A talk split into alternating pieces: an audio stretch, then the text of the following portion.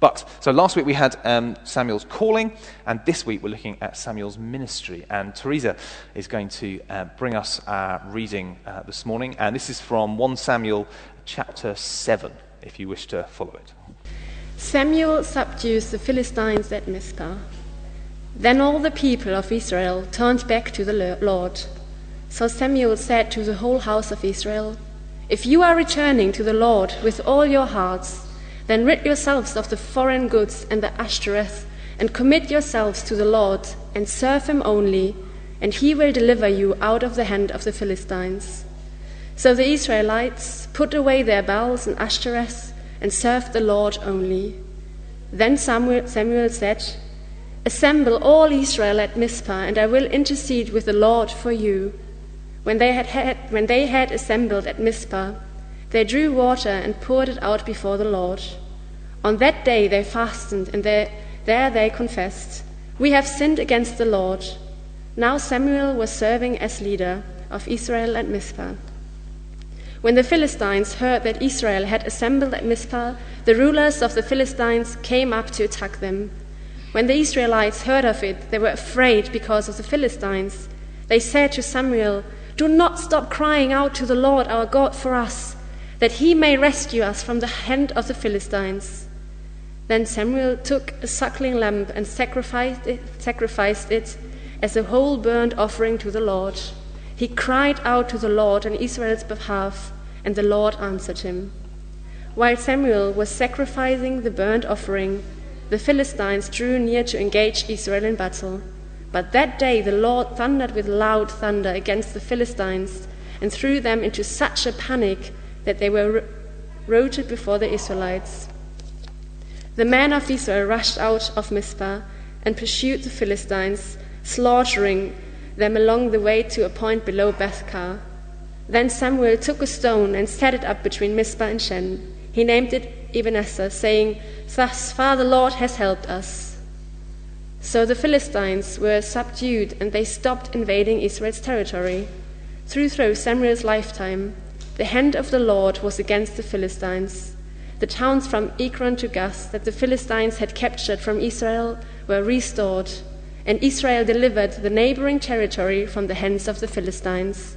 And there was peace, and there was peace between Israel and the Amorites. Samuel continued as Israel's leader all the days of his life. From year to year he went out on a circuit from Bethel to Gilgal to Mizpah, judging Israel in all those places. But he always went back to Ramah, where his home was, and there he has also held court for Israel. And he built an altar there to the Lord. This is the word of the Lord. Thank you. I'm just going to jump straight in and share with you a little bit of the context uh, of what is going on in this passage here. So, right before this passage, the Israelites had lost the Ark of the Covenant.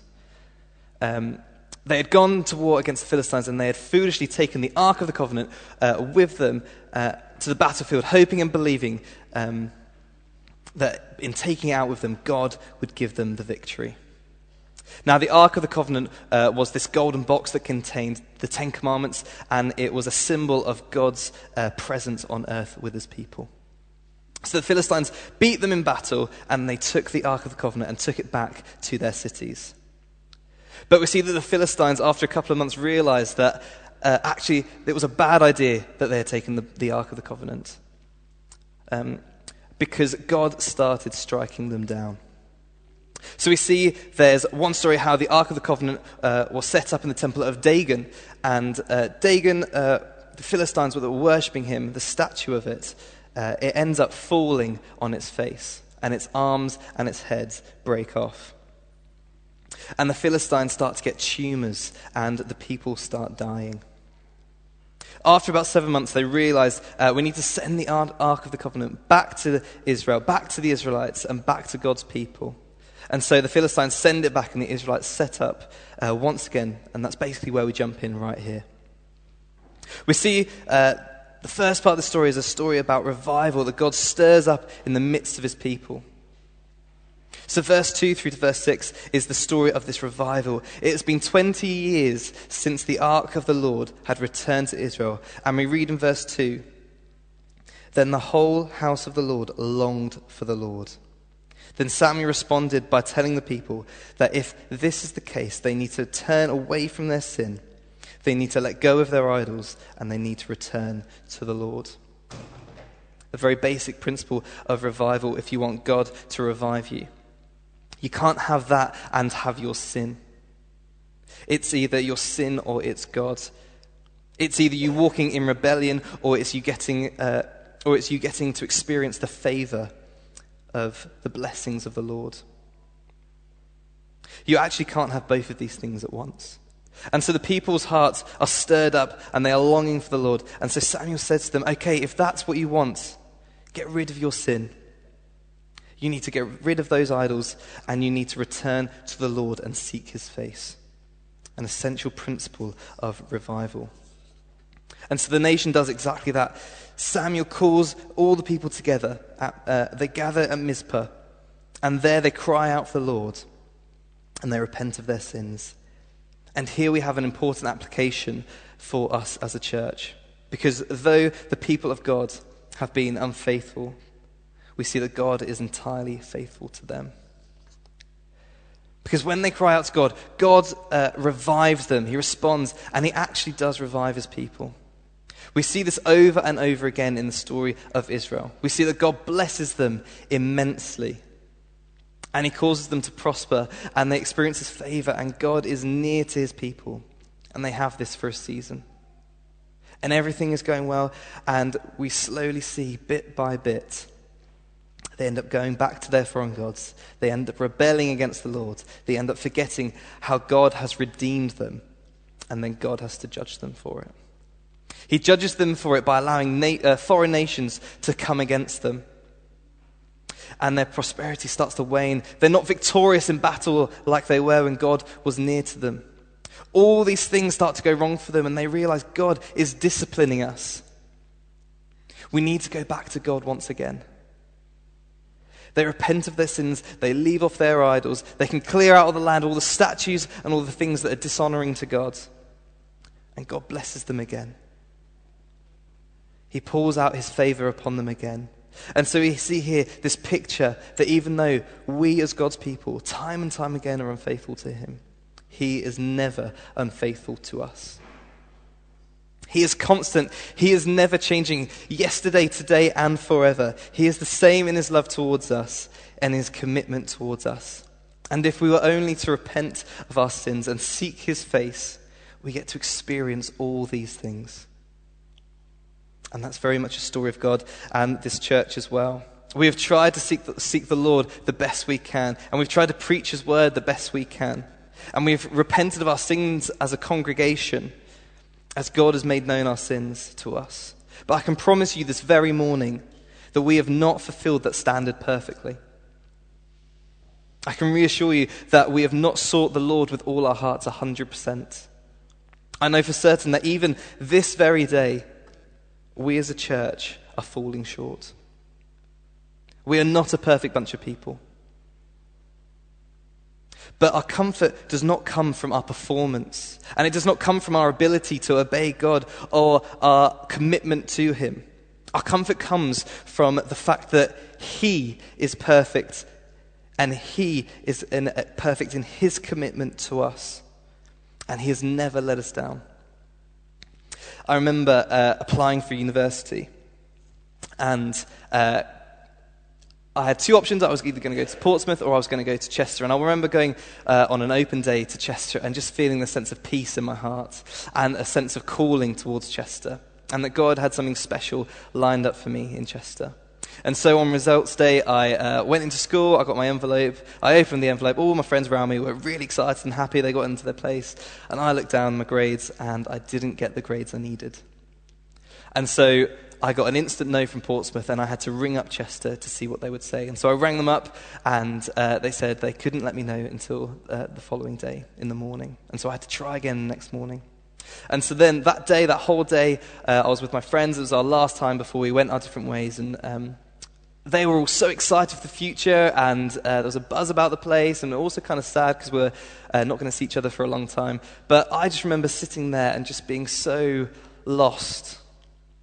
I remember just feeling so abandoned and I felt so annoyed towards God and so confused that, you know, God had called me to this place and suddenly this hurdle had got in my way. And I didn't know how to overcome that. And I was uh, so angry and so annoyed and so, so, frustrated. And so the next day came, I, uh, I rang Chester, and yet again they said, We can't tell you till tomorrow morning. And so two days go by now, and that, uh, my confusion, in my head, the, the mental battle I have in my head is starting to grow. And I decided that I need to go through clearing if I want to go to university. And so I rang two different universities up. Uh, one of them said, again, we can't let you know till tomorrow. And I was like, oh, for goodness sake. Um, and then um, I had this other one. They said, come to an open day. And so I went to this open day, and I did not get this sense of peace. I didn't get the sense of calling to go there. My heart was still saying, Chester is the place for you. You need to go to Chester. But then I was confused because everything was saying, no, you're not going to Chester. There's no way you're going to Chester. There's, there's no hope in that. On the drive home from uh, this other university, I got a call from this other place, and they said they wanted to accept me and have me there. Um, and then when I got home, I got a call from Chester saying that they want to accept me and I'd have a place in Chester University. And I remember putting the phone down and I was sitting there and just thinking, I've been so unfaithful. God had said to me that this was the place for me and that I was called to be there, and that was a promise that He made to me. And as soon as the first hurdle came my way, I completely ignored it. I completely pushed Him away, and I was unfaithful. Just one of the examples of where I was unfaithful, and He was perfectly faithful to me. He convicted me, He gave me grace to change, and then He established me as I sought to obey Him. This is the first thing I really want us to think about this morning. And Paul uh, articulates this so wonderfully in 2 Timothy in chapter 2, verse 13, where he says, If we are faithless, he remains faithful, for he cannot deny himself. We are, when we are faithless, he remains faithful. So then, after the people of Israel cry out to the Lord to revive them, uh, verse 7 through to verse 11, we see that this battle takes place.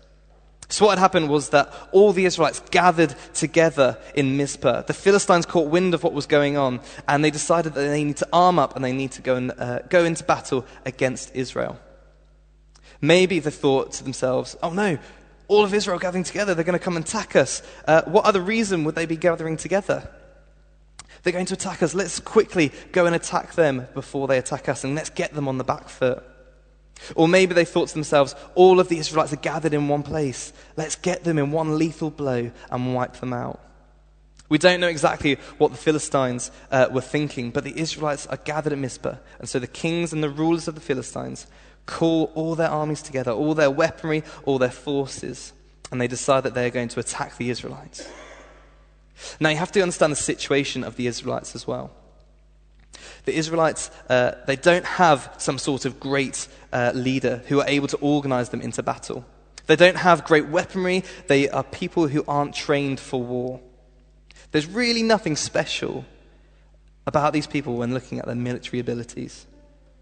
So it makes perfect sense that when your enemy nation is gathering together about to attack you, that you start to feel a little bit worried, a little bit scared. And so people go to Samuel and they say, Samuel, please cry out to the Lord. Please intercede for us. Please go to God and ask him to protect us. And so Samuel, what he does is he goes before God, reading from verse 9. Then Samuel took a young lamb, offered it as a whole burnt offering to the Lord. He cries out to the Lord on behalf of Israel, and the Lord answered him. The Israelites didn't have this great defense of their own, but they did have God as their defense. They didn't have great chariots, uh, they didn't have great weaponry, and they didn't have great battle strategies. But they did have a God that rules the universe. They have a God that parts waters and causes manna to fall from the sky and water to come from a rock. A God that leads them through the wilderness and stops their clothes from wearing out. That's the type of God that they have. He's faithful, He's powerful, and He's more than happy to defend His people. So the Israelites find themselves in a situation they do not have the power to defend themselves. So they call upon their defender, the God of omnipotence. And we see here that he comes to fight for his people. And so Samuel gives up the offering. He cries out to the Lord, and then reading from verse 10 Samuel was offering the burnt offering as the Philistines approached to fight against Israel. The Lord thundered loudly against the Philistines that day and threw them to such confusion they were defeated by Israel. Then the men of Israel charged out of Mizpah and pursued the Philistines, striking them down all the way to a place below Bethkar. So there is Samuel. He was giving up the offering. He is interceding for his people. There is Israel. They are ready to engage in the battle. There are the Philistines. They're charging against Israel. And we see that at this moment, God thunders.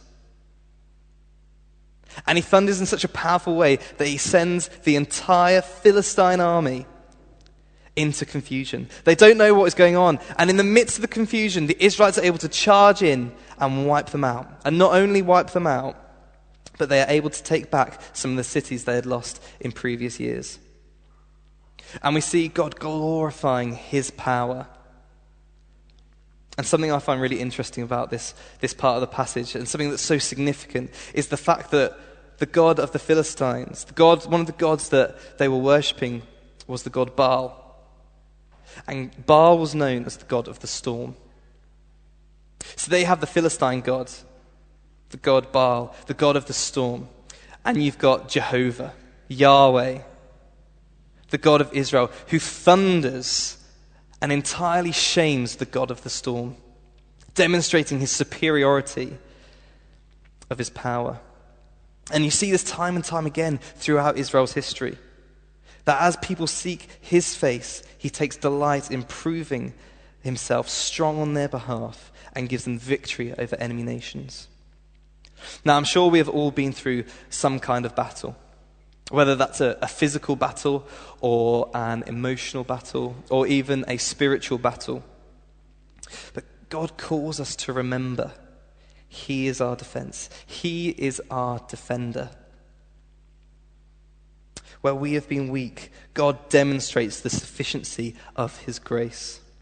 In Psalm 44, verse 4 to verse 8, it says, You are my king, my God, who ordains victories over Jacob. Through you we drive back our foes. Through your name we trample our enemies. For I do not trust in my bow, and my sword does not bring me my victory. But you will give us victory over my foes, and let those who hate us be disgraced. We boast in God all day long. We will praise your name forever. Our confidence is not in the sword. Our confidence is not in the bow. Our confidence is not even in our armies. In other words, our confidence is not in our abilities to share the gospel, or our confidence is not in our finances that uh, are able to bring the works of the kingdom together. Our confidence is not found in our pastors. Our confidence is not found in our Bible studies. Our confidence is not placed in these things. Yes, we use them, and yes, uh, we can apply them the best we can, but our confidence comes from our God. It's by His strength that we are able to trample upon our foes. It's by His power that we can overcome the works of the devil. Where we have been weak, His grace has been sufficient. He has perfected His power in our weakness. And that's the second thing I want us to reflect on this morning. Where we have been weak, His grace has been sufficient. He has perfected His power in our weakness. And then the third thing is the stone called the Ebenezer. For you see in verse 12 through to verse 14, after God gives his people the victory over the Philistines, Samuel takes the stone and he sets it up as a monument and he calls that stone Ebenezer. Well, what does that mean? Well, Ebenezer means the stone of help. As it sets up the stone of help, he says that the Lord has helped us to this point. That stone was supposed to be this monument, this memorial set up, where all of God's people gathered around would be able to look at it and to see for themselves that they have only been able to come this far because God has helped them. It was supposed to be a monument set up for the generations to come, that everyone else in the future generations, the children, the men, the women, who saw this monument, that they would know that God people, God's people only came this far because God had helped them. That's the true meaning of the Ebenezer stone. That's why when we sing the song, Thou, uh, Come Thou Fount, we sing, Here I raise my Ebenezer. Here thereby thy great help I've come, and hope, and I hope by thy good pleasure safely to arrive home. When you sing that song, that's what you're singing. You're drawing on from this passage. You're drawing from the truth from this. And here thereby thy great help I've come. God, if it wasn't for your electing love, if it wasn't for your Son dying on the cross, Lord, I would not be saved this very day. If it's by your help that I have come this far. Lord, if it isn't for your sustaining grace, if it wasn't for the fact that you hold me in the palm of your hand, if it wasn't for the fact you are faithful even when I am faithless, Lord, I would not have come this far. God, if it wasn't for the fact that you've promised your church that the gates of hell will not be able to prevail against it, if it isn't for the fact that God, you have assured us that no weapon formed against us will prevail and it won't prosper, then God, this church would not exist this very day.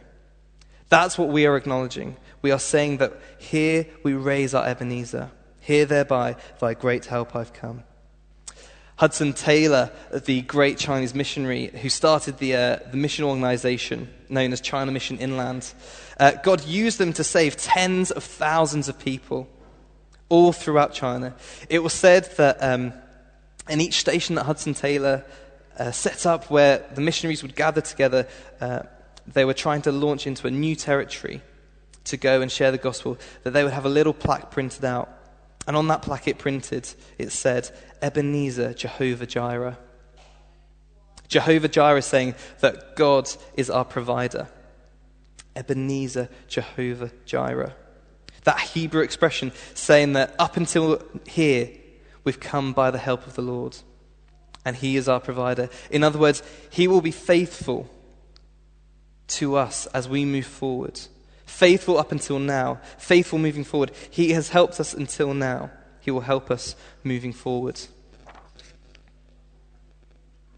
This morning we get to look back and we get to acknowledge that it is only by, uh, it is only by God's help that we have come this far. It's important for us as God's people to have moments like this because, one, we are so quick to forget. So quick to forget where the help has come from. So quick to forget how we've got here. The many ways that God has blessed us and that He has provided for us, we are so quick to forget. But to make matters worse, we are not only quick to forget, but we are also quick to take the credit. God blesses us. God uses us. God exalts us.